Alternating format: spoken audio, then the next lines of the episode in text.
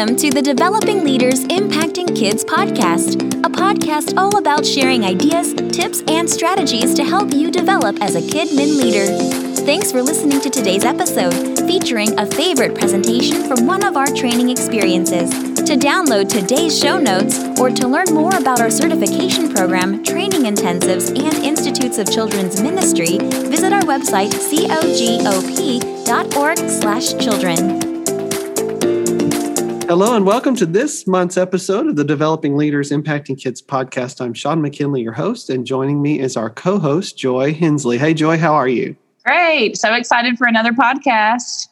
I know we had a great time last month with Dr. Wes Stafford. Uh, got some great feedback from folks that they really enjoyed his presentation. Mm-hmm. And uh, he, go right ahead. People were commenting on Facebook about how much they enjoyed it. We saw lots of people sharing quotes. So, yeah, great, fun podcast. Yeah, so thanks for listening today. If you're out there and we'd love uh, to hear from you, you can always share your comments, quotes on social media using hashtag DLIK. Well, we are excited for today's uh, speaker, and actually, we're beginning a series of podcasts on um, the theme of serving children in crisis. This has really been sort of uh, on my heart something for the last year that as we've gone through the events of 2020 and now 2021, we really sense that God may be giving us a great opportunity to serve children in a real crucial and pivotal uh, time. And so um, we're beginning a new series. As I said, this will be over at least four parts. Uh, about how we can serve kids as they go through various issues or trauma or challenges in their life. And um, recently, Joy, um, there's an old publication. Now, you're much younger than me, so I don't know if you've ever heard of a publication called Reader's Digest. Have you? I have actually. My mother okay. used to read it. Ouch, that hurt just a little bit. uh, but uh, we play this little game in the offices. Sometimes uh, Joy reminds me exactly how old I am. But there was there's this publication, Joy. It's called Reader's Digest, which you're aware of, uh, and it printed a list of words that have been added to our vocabulary since the beginning of the COVID nineteen virus. And some of the words that uh, have been added uh, on the list or become more frequently used or more regular were the terms like pandemic, public health, PPE, social distancing, quarantine, isolation. Um, they added the list contactless and flatten the curve, among many other terms. Um, and so as I read that list, I realized that along with that sort of revised vocabulary, there came really a new uh, reality for all of us. Um, it's one that's been filled with uncertainty and instability, and of course, disruption. And so, um, this has often been referred to, and I really don't like this term, but it's often referred to as the new normal uh, in our culture.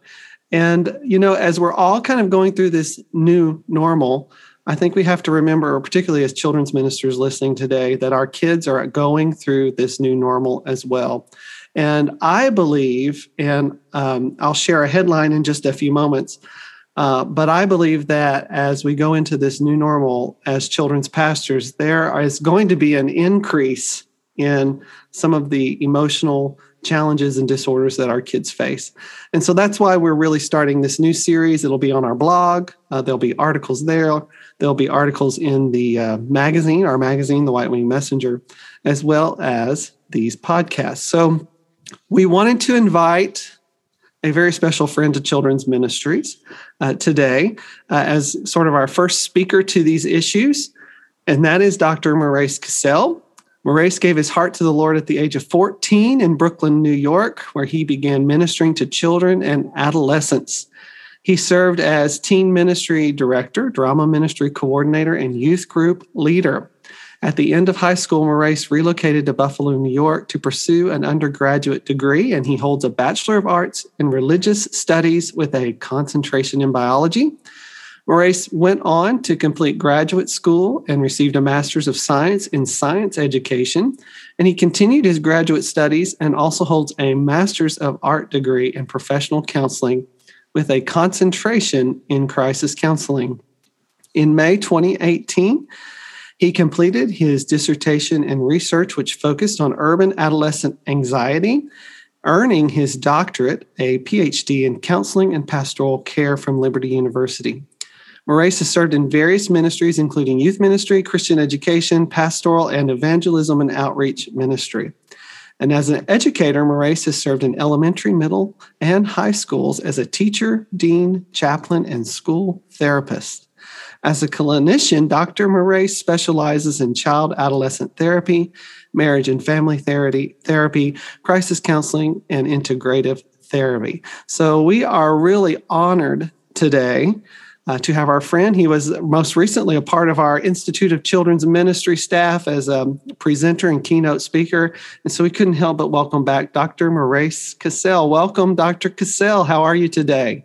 Well, hello, uh, Bishop Sean McKinley and Lady Joy. What a great honor it is to be with you again, my friends. Right? I I know this is a um, a podcast and we're going all across the world, but let's begin by just saying I'm just blessed to be with my friends today.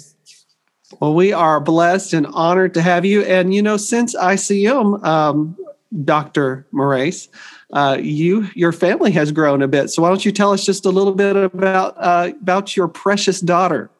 Yes, since ICM, uh, we've had an addition to the family.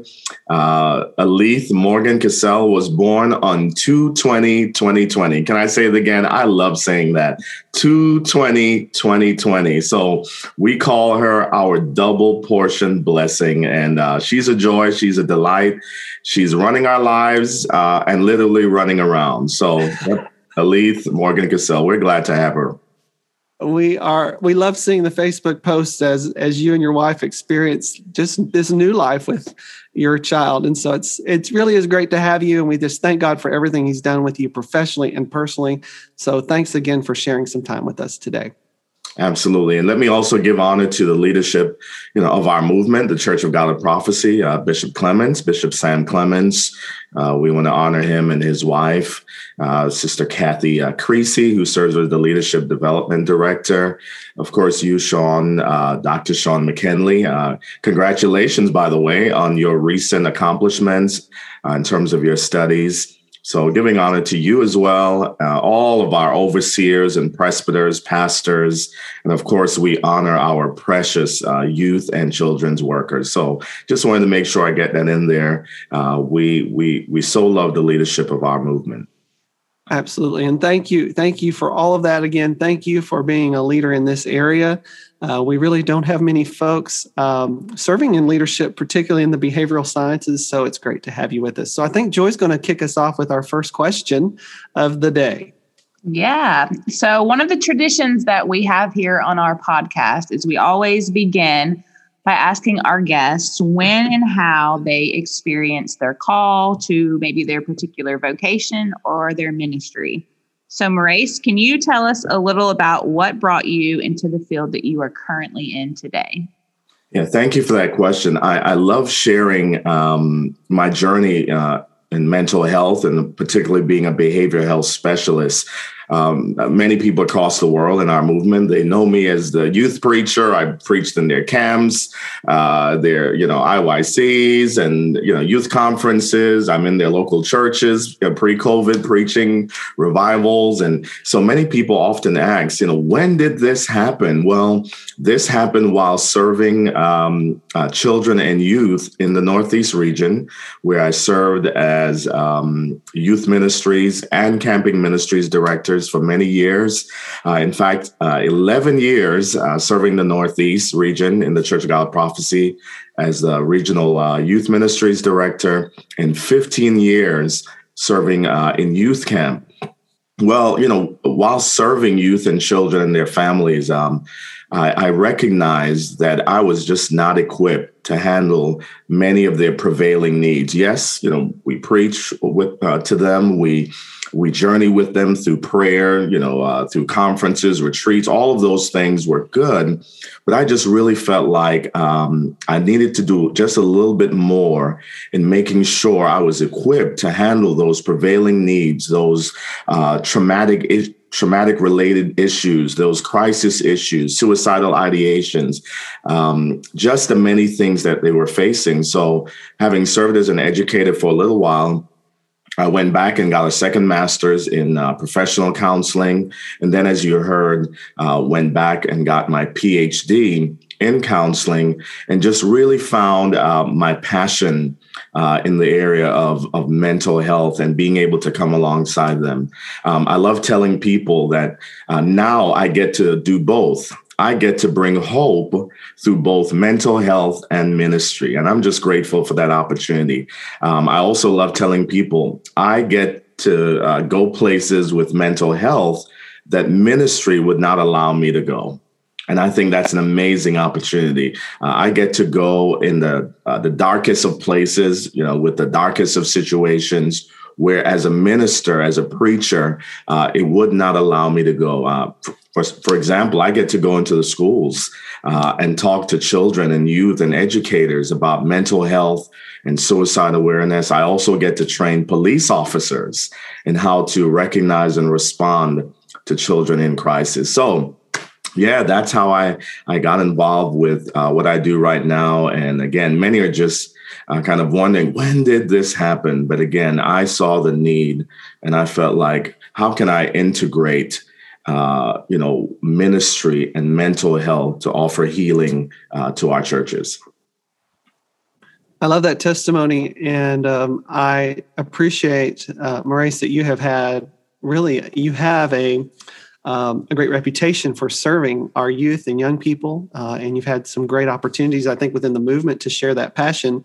But that integration of ministry and sort of the the mental, um, the psychology, the science, uh, marry, uh, sort of wedding, in, integrating those two together, um, I think gives you, uh, as you said, even greater opportunity to serve and to meet people at their deepest need. And so that that is just incredible. And and it's because of that that we wanted you to be our really our first speaker to address um, this issue of caring for kids in crisis. Um, you heard my opening that I believe that this is a great window of opportunity for the church to serve some very serious needs that are arising in our culture.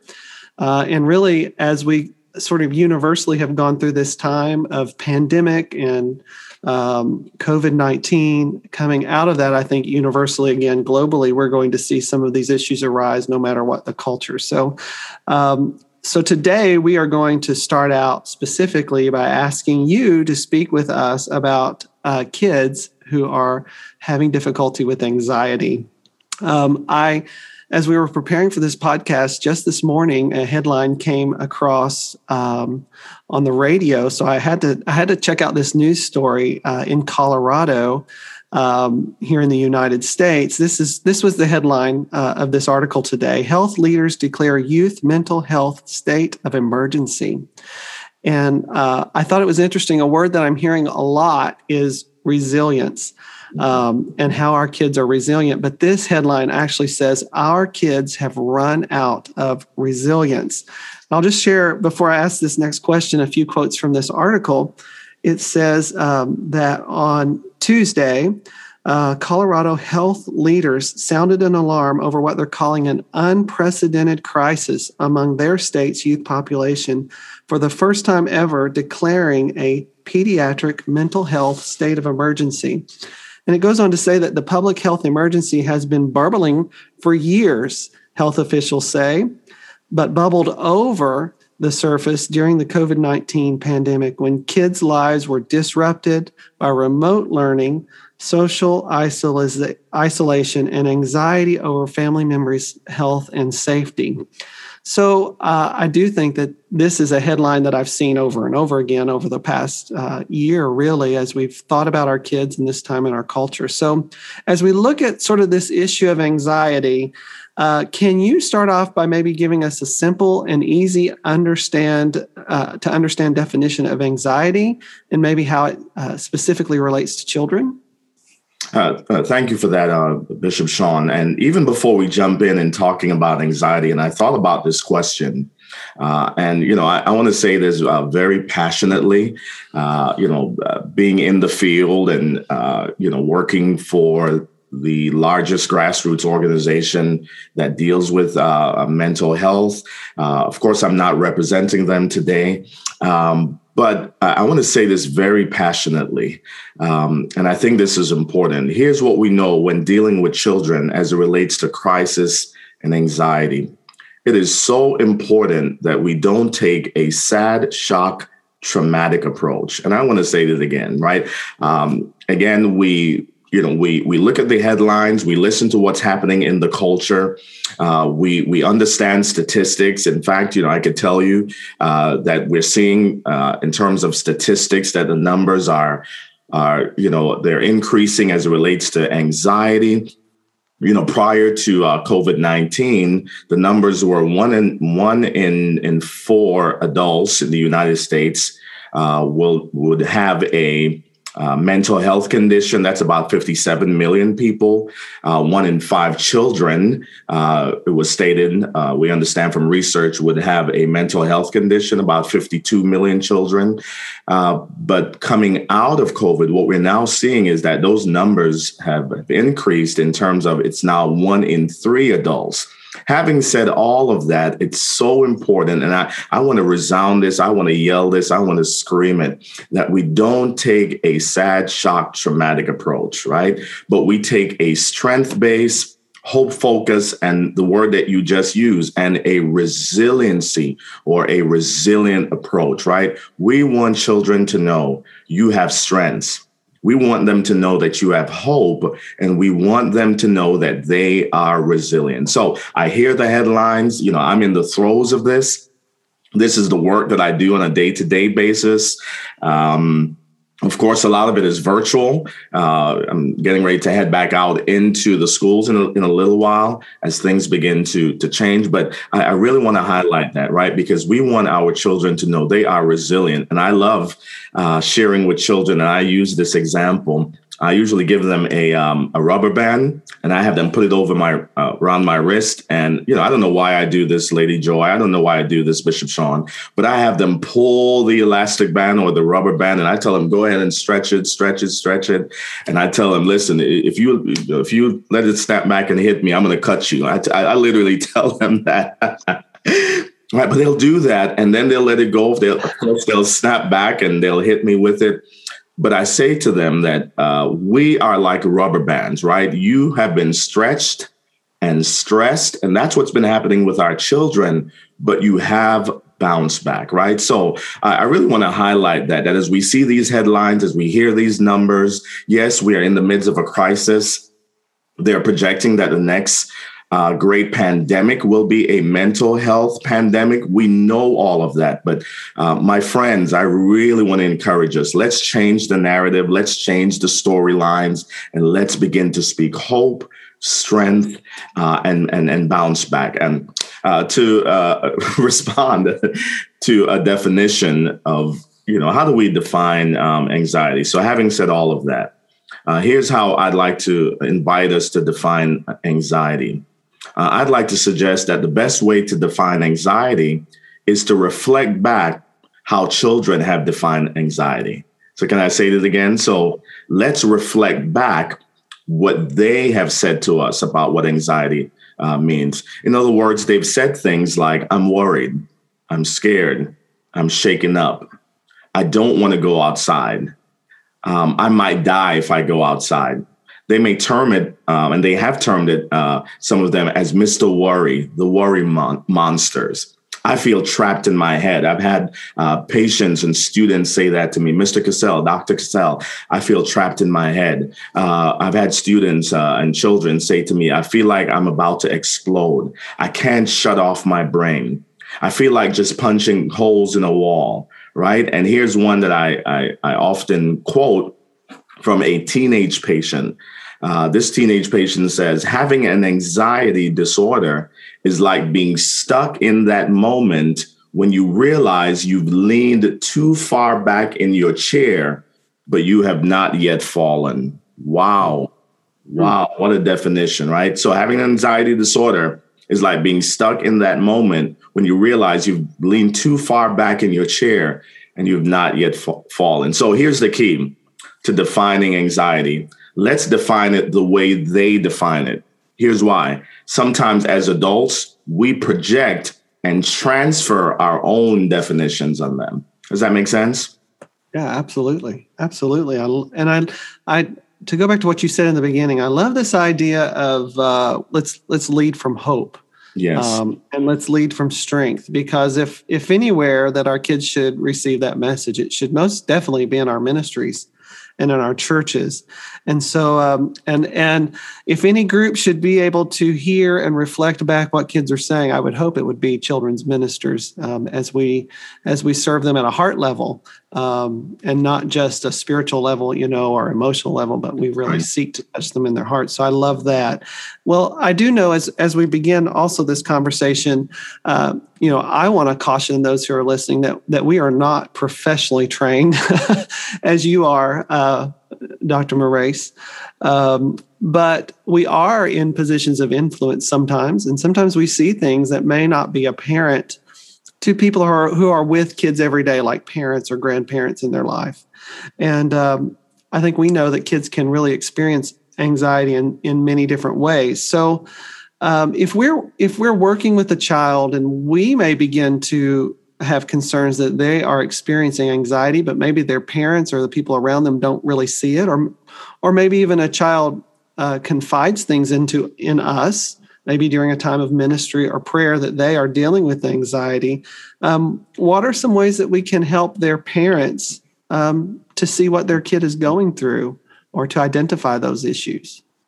Uh, thanks for that question. And uh, before we, you know, uh, jump into, you know, just giving some thoughts there, thank you for what you said, right? And um, I do want to give that disclaimer that this time is not meant to assess, diagnose, or treat any specific condition, right? So we want to put that out there. And what we're doing here today is we're offering high level kind of some uh, self-regulating self-help techniques. So we do want to say that uh, and i also have to say that uh, bishop sean because if i do assess or diagnose or treat i'm going to have to charge you a whole lot of money and i'm really expensive. Uh, i have a new baby and my wife loves shoes. So i just had to say that all right? And it's worth every penny i'm sure. Um, but before we um, answer that question um, uh, allow me for, uh, for a moment indulge me for a moment to ask you uh, enjoy to uh, uh, you know engage in a quick activity right? We're talking about children and youth.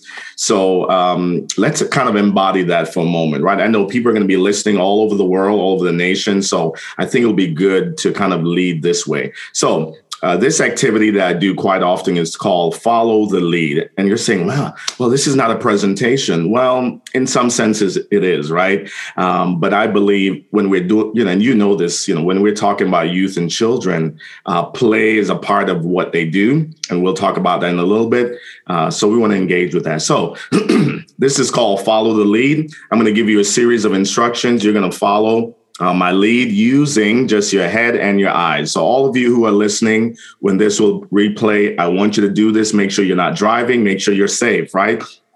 So, uh, you're going to follow uh, the lead. I'll give you some instructions. You're going to follow with your head and your eyes only, your head and your eyes only. So, here we go. Look up, look down, look left, look right, look up, look left, look down, look up, look left, look down. You should see Bishop Sean and Joy. Ooh, that was tough. All right. Next round, real quickly.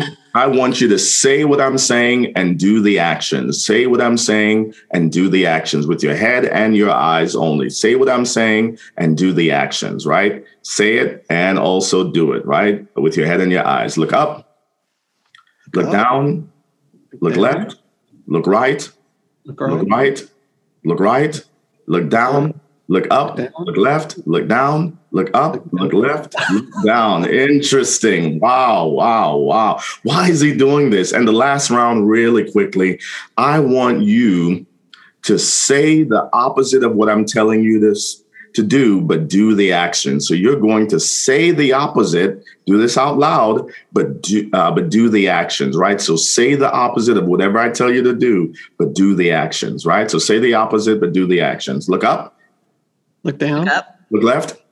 Look left. Look right. Look right. Look down. Look look, look up. Right. Look up.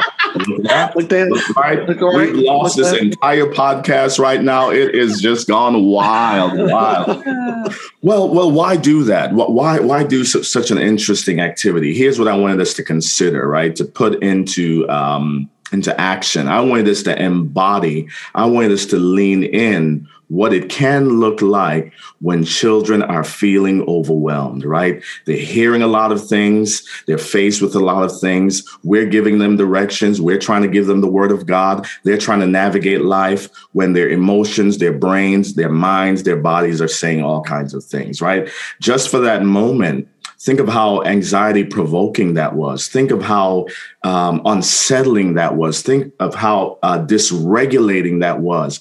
Well, in, in some small sense, not to reduce this to that, to an activity, in some small sense, this is kind of what it may feel like when someone or particularly children is experiencing anxiety. So I hope that made sense uh, to you. So here's some things I really wanted us to consider as we answer that question. Be aware that children are the experts in their stories, so listen to them.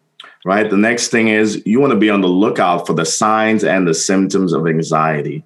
Right. Signs are what you see, symptoms are what they report. So look out for the signs and the symptoms. You also want to be on the lookout for the things that they don't say, right? For those children who are not saying anything, uh, be on the lookout for when their mood change, right? Their mood might change uh, when they're experiencing anxiety. Here are some um, uh, just some quick things that I, I want to share about what are some of those signs and symptoms being agitated, depression, uh, headaches, low self esteem, uh, humiliation, upset stomach, excuse me, chest pains, ulcers, back pains, nightmares, loss of appetite or overeating, uh, nausea, shortness of breath, weeping, vomiting, fatigue, uh, increased heart rate. Here's one that we we've seen a lot: um, hair loss or alopecia areata. We're seeing that a lot as well with children. Anger, frustration,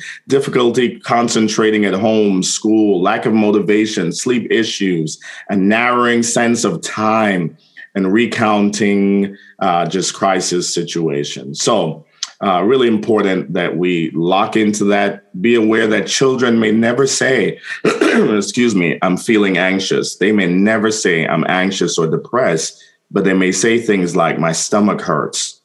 I'm not hungry. I need to pee again. I can't sleep. I want to stay with you. And here's one more I want to encourage us is it's important to listen as the angry child speaks. Listen as the angry child speaks. Mm-hmm. Wow, I just gave a whole lot real quickly.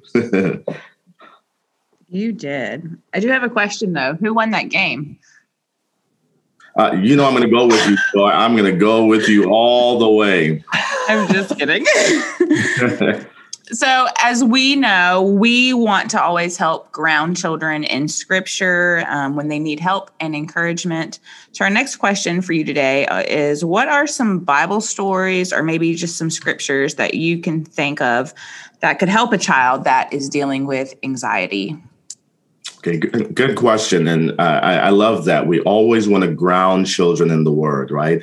You know, I, am all for therapy. I am a therapist. You know that. Uh, I'm all for clinical intervention, uh, but I believe that we can bring hope, healing, wellness, resiliency, recovery uh, through both intervention and and the Word of God, right? So we want to highlight that, and perhaps for someone listening who might say, uh, Bishop Sean, you have lost it. I mean, you you are off track talking about mental health, talking about psychology. You're conjuring up spirits, you're conjuring up demons. Let's just leave that where that is. My friends, please know that the Word of God um, uh, addresses all issues, and we are a holistic being. Children are holistic, they are body, uh, soul, uh, spirit. They are tripartite being, right? Body, soul, and spirit. So, Bishop Sean, I, you know, I just feel just so compelled to perhaps just kind of put that out there, right, and say that really loud, because you you may get some pushback, because you know I, have had that, right? You know, again, we're Pentecostal, we are Bible believers, and there are many who who have said, uh, you know, Brother Maurice, Minister Maurice, I don't know what has happened to you. You know, you you've gone off course. You know, um, you know, you were a preacher, and you know all of those things have come up. Uh, but I, I really want to make sure that people understand the value of what our children's ministry. You know, I don't have that written down somewhere, but I just really feel like I need to share that, uh, particularly to uh, uh, the leadership of our churches, our pastors, right? Uh, that we we are not conjuring up spirits. We are not, you know, uh, we're in the world and not of the world. I know all the things. Listen, you know, I'm a preacher. You know, I, will do the backflips. You've seen me. I'll run around. I do all of that. But please know that God is calling us particularly during these times, to minister to not only the spiritual health of our children, but also the emotional health. Uh, the scripture says it in Third John chapter 2 Beloved, I wish above all things that you prosper and be in good health, even as your soul prospers. First Thessalonians chapter 5, it says that it's God's will that you be whole, whole and holy, right? Did you see how that just uh, uh, came out of me, right? The scriptures and the word. So I don't know why I needed to say that, but Bishop Sean, in case you get some pushback on this, just know that I want to affirm what you're doing. So anyhow, uh, we just, uh, I just went off in, in another area, right? But I just really felt that so strongly that we uh, say that to our folks. So I want to encourage us uh, as it relates to grounding um, children in the Word.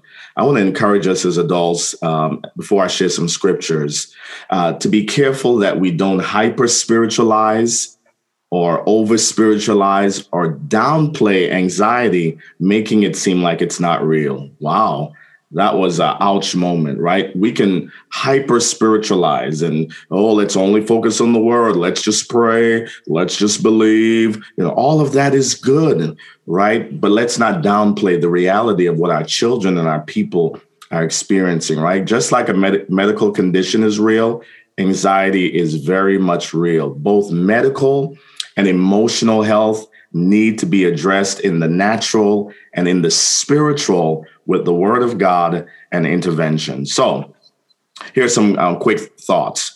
Uh, you want to let children know that uh, anxiety might be big, but God is bigger. I love that. Anxiety might be big, right? But God is bigger. I love letting uh, children know and empowering them that the word of God is a sword, right? Hebrews chapter 4 and verse 12. So use your sword against the enemy, right? And that includes anxiety. I also love telling them that they have power in their mouths, right? And in their tongues. Death and life is in the power of the tongue. Proverbs chapter 18 and verse 21.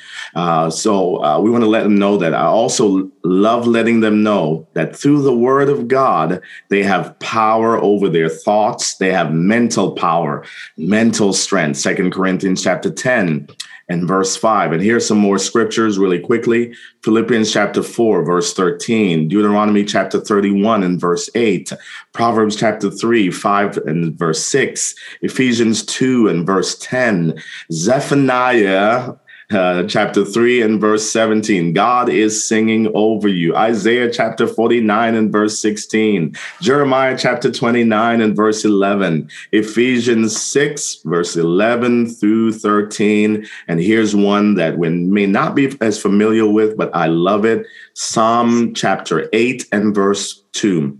Through the praise of children and infants, you have established a stronghold against your enemies to silence the foe and the avenger, right? And the last thing I want to say about grounding them in scripture, uh, I went back, Bishop Sean and jo- Joy, to the story of David. And I want to say this uh, kind of passionately here is we want to make sure that through sound theology, we explain uh, the story. We explain how the story of David and Goliath is like defeating anxiety. What do you mean by sound theology? In other words, it's important that we tell children it's God who worked through David to defeat Goliath, not David defeating Goliath. Can I say it again? So a lot of times when we preach to kids, we say, "You be you're David and you're going to defeat your Goliaths." The truth is uh, if we look at the theology of that, David really represents Jesus Christ. And we are like the five smooth stones and the sling that God used to defeat the giants, right? So what that do will do is that will relieve the pressure of, of children to believe that they are the ones fighting Goliath, right? You, we, we don't fight Goliath It is God, it's the Holy Spirit, it is Jesus working through us to be like those five smooth stones that will help us to defeat uh, those giants like anxiety. Did that just make sense? It made great sense. And boy, I think all of us who are listening, you've just rewritten the way we teach David and Goliath. So that's powerful, though, really. And, uh, you know, as you just uh, sort of rehearsed all of those passages of scripture and you discussed how those have implications to today's topic, um, it just made me even more grateful that there are people like yourself who are not just serving in in the field of psychology, but but doing so from a Christian worldview, a biblical perspective. And so, for all of those who are really uh, who are challenged by the idea of the church mixing in psychology here, uh, I think that you've given a strong argument there for uh, Christians such as yourself, sort of working your way into that field and making an impact. And so we are grateful for that. But boy, yeah, I love I love this. Anxiety might be big, but God is bigger. And boy, we could say that about all of our problems, couldn't we? Um, so uh, let me ask you, Maurice, um, you know, we talked earlier, you mentioned leading from a position of hope, strength, resilience. Um, but sometimes it is really hard to avoid sort of those headlines, mm-hmm. uh, especially if your child is the one that is is being impacted by what's happening. And so, as children's ministers, we've we've sort of been beating this drum for the last year, reminding children's pastors and leaders that we don't do this ministry alone. We should do it in partnership with parents, uh, with grandparents, with influencers. So, how do we come alongside and support people when they know their child is struggling with anxiety? What are some some things that we can do to support them? Thank you for that. Uh, well, first thing is is what you said, um, partnering with parents, right? We want to assure them that they are not alone, and it seems so simple, but uh, as a parent, you know, as parents, as as children's workers, right? Uh, we want to assure them, right? You are not alone. The other thing is we want to help parents disrupt the negative thought patterns about not being good parents or not being enough. And that's important, right? Because a lot of parents during this time will feel like, I'm not enough. I'm not a good parent. Listen, children care more about you being there than you getting it right. Can I say it again? They care more about your presence, you being that safe place, than you getting it right. In fact, we could take our cues from children. Children are not afraid of the dark. Uh, what they're afraid of is being alone in the dark, right? That's why children, they go and they get an adult and bring them back to that dark place, right? Well, we want to be like that for parents you know we want to we want to be the safe place where they can come get us and bring us into those uh, dark places the other thing is we want to encourage them to take care of their own emotional health right? Really, really important. Uh, in mental health, we love to use the analogy of the safety drill on the on the airplane, right? Uh, put on your own mask before assisting others, right? That's what they'll say before you help. If you're traveling with uh, young children, if you're traveling uh, with you know with someone else, make sure you put on your own mask first, right? So we don't want to encourage parents uh, with that. The other thing is we want to normalize anxiety right? Let's normalize it. Uh, let uh, let parents know, let leaders know that anxiety is normal.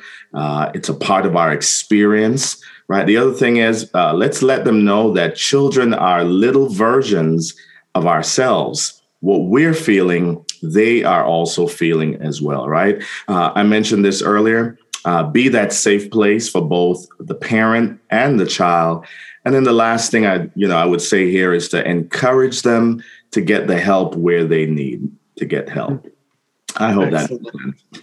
Yeah, that's very helpful. Excellent. And and um, again, as we're kind of talking to children's ministers who are listening today, um, you know, one of the things that we want to do is to kind of understand the times in which we're ministering, how to serve our our kids and families the best that we can. So, uh, maybe kind of broadly looking at the disruption of the last year, year and a half, uh, and how that may have brought anxiety to the lives of people. Are there maybe some specific ways that you can educate us on how kids really have been impacted by this pandemic?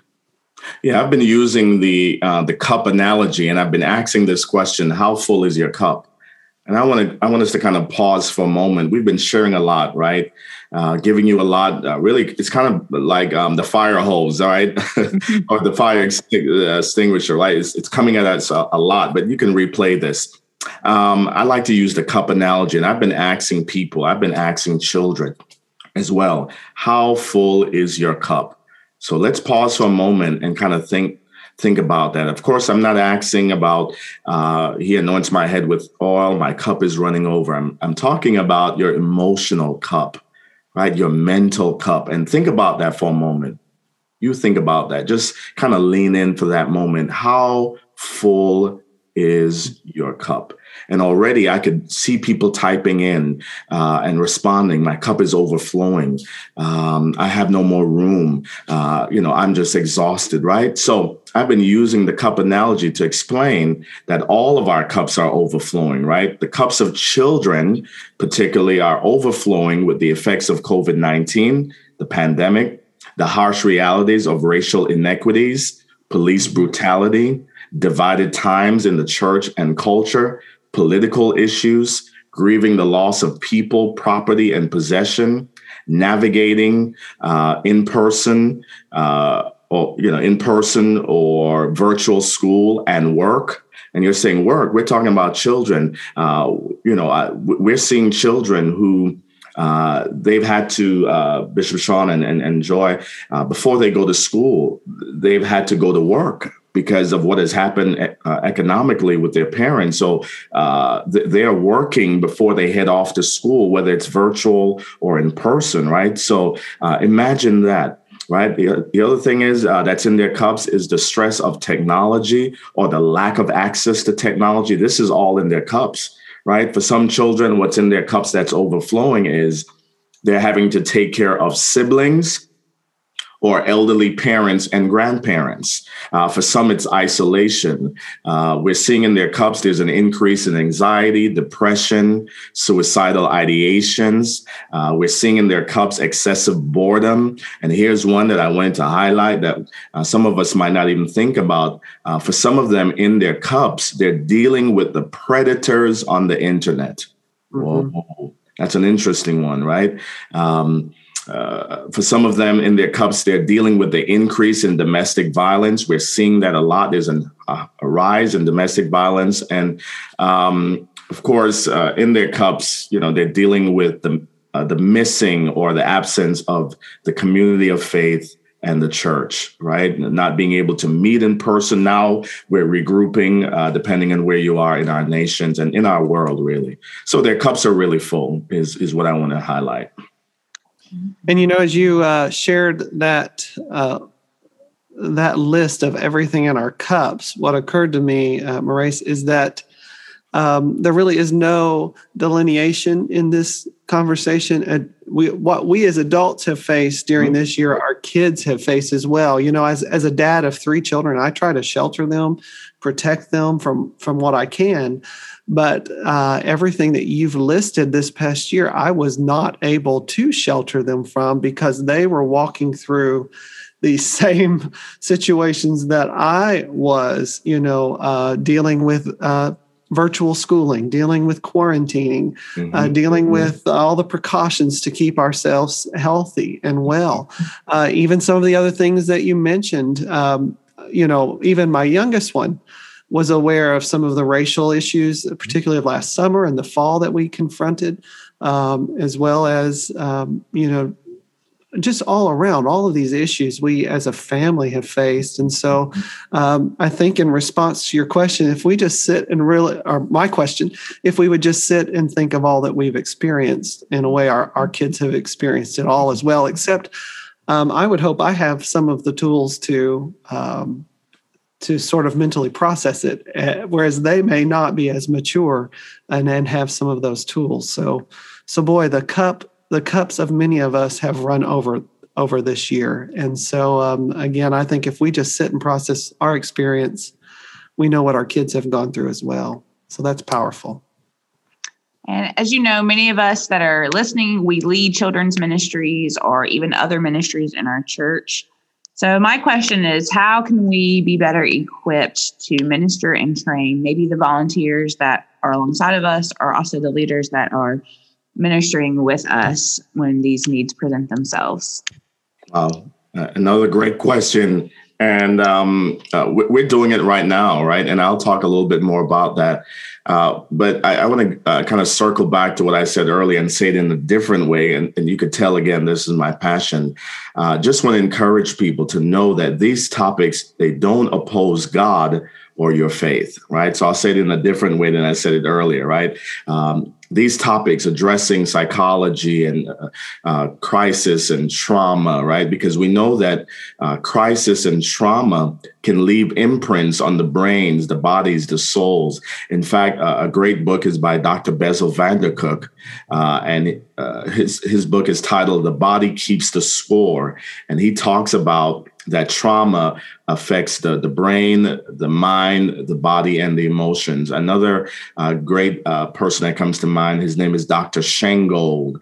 And he says that in addition to children experiencing the imprints of trauma on the brain, body, mind, and soul, he calls it soul murder, right? Soul murder. So that's what's happening with our children. But I just want to just say that again, when we talk about topics like this, and we hope that you'll begin to do this in your local churches, right? Is to address these topics, right? These topics are helping us to understand the complexities of God and the perplexities of man, the things that trouble mankind. So, uh, how, how do we equip our volunteers? It starts with awareness, right? And that's what we're doing here today right? And we'll be doing in this month long series. Awareness. Awareness leads to empathy, and empathy leads to listening differently, right? I love what Dr. Caroline Leaf says. She says, empathy is getting down in the dark places with someone who is suffering and showing them they are not alone. I love that, right? So that's what we're doing here, right? We're creating awareness, right? So create awareness in your church about the needs to uh, be prepared to handle uh, the needs of children. And again, this goes back to my own journey, uh, Dr. Sean and Joy, and Joy right? I, I, felt like I was not prepared. So I wanted to do something else, right? Use the available resources in your church and outside of your church right? A lot of our uh, churches have professionals, uh, social workers, clinicians, nurses, right? Use what you have in your churches and also use the available resources outside of the churches, right? So partner with community resources. Oh, mercy, did you just say that? Yeah. Sometimes churches will say, oh, no, we're not going to go there. Uh, let's keep them where they are. But please know, and again, we might get some uh, pushback on this particular thought right here that uh, as churches, we don't have all the resources. So pause and think about that. We we just don't have all the resources, right? So we may need to partner uh, with uh, with someone else uh, and have professionals come in and train your staff, right? And that's what you're doing uh, today and and throughout this series, right? You're having those um, those of us who've been trained in the field, uh, who you vetted. Let's use that word, right? Because we don't want to just, you know, open our doors to everyone, right? Uh, but those who you vetted, who are professionals, have them come in and, and train your staff. I know we've already touched on this quite a bit, um, but let's talk about trends. And we know, obviously, this past year, we know kids have become more anxious. But do you feel that kids are becoming more anxious as time has progressed over the years? And what do you think might be a trigger for that or a cause for that? Well, um, as I thought about this question, here's how I want to answer that. Right? Uh, let's be the church, the people, the generation, the communities that begins to change the language and the trends on anxiety instead of saying kids are becoming more anxious, let's remove those labels, create new norms, uh, Dr. Sean, or better norms, create new narratives, new stories, new trends, and shape the culture by modeling and speaking hope, recovery, resilience, faith, victory, strength, right? So let it be it's it's now faith over fear and anxiety guided by the facts. And someone is saying, You didn't answer the question. Um, you, you just you, you just went around that, and and I'm intentional in not answering the question. And you know, if you if you kind of hold me to the fire, I will say yes and no. But really, I I, I really felt like, and I I I ruminated over this. I kind of meditated on this. Um, I could say, yeah, you know, we're seeing an increase in anxiety. It's true, the numbers are going up, and you know, again, you know that's the work that i do. I see the numbers. I live the numbers. I teach the numbers. I, I know all of that but i really felt like uh, the church is at a, a, a critical juncture where we can shape the culture where we can be the ones to uh, you know culture is is, is determined brick by brick. We're not recreating the wall, but a culture is created brick by brick, right? Let's be uh, the bricks in the wall that says, right? Uh, yeah, these are difficult times, but we're creating new norms, new narratives, new stories, a new sense of self. We're speaking hope. We're speaking recovery. We're speaking resilience. Uh, we're the city of hope. Let's be hope dealers. Can I say that again? Let's let's start pushing hope, right, and be the hope dealers, right, uh, as opposing to kind of going with the trend. And you're saying, but uh, Dr. Cassell, you know, you're you're overlooking the numbers. No, I'm not. you know, I've got the numbers. You know, I I I I diagnose, I treat based on the numbers. I know all of that. But I really felt like, man, this is a great opportunity, Joy, Lady Joy, and Bishop Sean, to challenge our churches to be the voices of hope, the voices that remove those labels. Does that make sense? So, faith over fear, uh, and anxiety, but guided by the facts. Man. Well, as we uh, approach sort of the end of our conversation here, uh, Maurice, let's shift our our conversation to ministry leaders.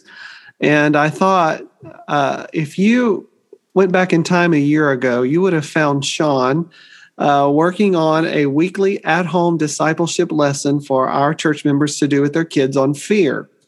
Uh, but I can recall during that time, I was going through a time of fear, to be honest with you. Mm-hmm. Um, we didn't know much about this virus and things were just upside down. I can recall my own children keeping them isolated in the house, not letting them go out to play with friends, keeping, you know, washing our hands frequently every day, doing everything we were being told at the time. And yet I was rushing to the grocery store every day to buy groceries, you know, to buy necessities, uh, just because I was so anxious that, you know, about what we were going through and not having enough for my family and all of this. So, uh, you know, I think as leaders, sometimes we want to pretend like we don't struggle with these issues. Um, but I don't know how maybe we came anyone would have come through the last year and at least not become aware of some of the things that they personally struggle with or deal with. So uh, as again as we kind of approach the end here and think about we as leaders those who are listening children's pastors um, we have pastors who listen to this podcast um, what are some ways that we can maybe um, either preventatively or proactively deal with our own anxiety, especially as many of us continue to be overwhelmed uh, by all that's come at us this last year and how we've had to respond. Thank you. Uh, really, really good uh, uh question, and uh, want to address that. Uh, first thing, of course, is self care. Right, take care of yourself first. Uh, again, I remind you of the analogy of putting on your own mask first, right? Uh, as we are in these turbulent times, and that's what this has been very turbulent, unseen, unprecedented times, right? Put on your own mask. Be aware of your own emotional health right? We want to talk to people, pastors, leaders, right? Check in with your own emotional health, right? This has affected all of us and hit our human frame, right? Be aware of burnout and compassion fatigue. And compassion fatigue, of course, has to do with those of us who, who give care and we're compassionate, and we're always pouring out. We want to make sure that our own cups uh, are being addressed, right? Recognize your own sign of anxieties, right? What are your own signs of anxieties, right? What are you seeing in your own self, right? Let's not overlook that. Uh, listen as your body speaks. And I want to highlight that. Listen as your body speaks. Things like headaches, muscle tension, heart attacks, high blood pressure, ulcers, uh, gastrointestinal problems, and reoccurring medical issues. Uh, I, you know, I, I can't lean in enough and say this. Please Listen as your body speaks. The other thing is recognize that it's okay to be a Christian and a Christian leader and experience stress, anxiety, anger, sadness, and depression right? And somebody's saying, oh, no, brother, you've lost it again, right? We're Christians. We don't know. Absolutely, right? As Christians, uh, we do experience those things. And uh, Bishop Sean and, and Lady Joy, I think we need to release a lot of people across our nations who feel so condemned. They feel so, uh, you know, not spiritual enough because they are dealing with depression and anxiety. They feel so uh, not worth it. Like, how could I be a Christian and be dealing with this stuff? Please know that it's okay. Uh, and of course, you know, we're, we're not um, endorsing or promoting the spirits that's behind these you know we know that that's a different topic. That's deliverance ministry. We know there's a place for that. But please know my friends that um, many people in our churches are experiencing um, and as i've been you know going into many of our regions and our states uh, virtually um, you, you'll be amazed at the uh, the, the, the personal messages that I get of people who've been just so condemned uh, by this, you know, uh, issue of anxiety and depression. And I also want to say here, not everything is spiritual, and not everything is mm, uh, mental, and not everything is demonic, right? So we don't want anybody leaving here thinking, oh, everything is mental, or you know, that's not what we're saying. The other thing is establish boundaries even Superman had uh, has kryptonite, right? So establish boundaries. What works for you, what does not work for you, uh, and I love this one, especially children, uh, uh parents with children who are who are, are smaller. Uh, I love to tell pastors and children's staff get rid of the Miss, Mrs. Rabbit syndrome from Peppa Pig. So th- those of you who have little children, if you've not watched uh, Peppa Pig, I'm going to invite you to pull that up on YouTube and look for Mrs. Rabbit. Mrs. Rabbit does everything, right? She goes everywhere. She has all the jobs right? Please know that you can't be everything. You can't do everything. Uh, you can't be everywhere. So get rid of the Mrs. Rabbit syndrome from Peppa Pig, right? And have a strong social support outside of church. Amen. Absolutely. Now, as we finish up our time with you today, I do want to ask you if you have any books, podcasts, resources you would recommend. I know you mentioned a few earlier, and I just looked. I know the Body Keeps Score. It's for it's a free audiobook right now. So, do you have any more recommendations that you would like to share with our audience today?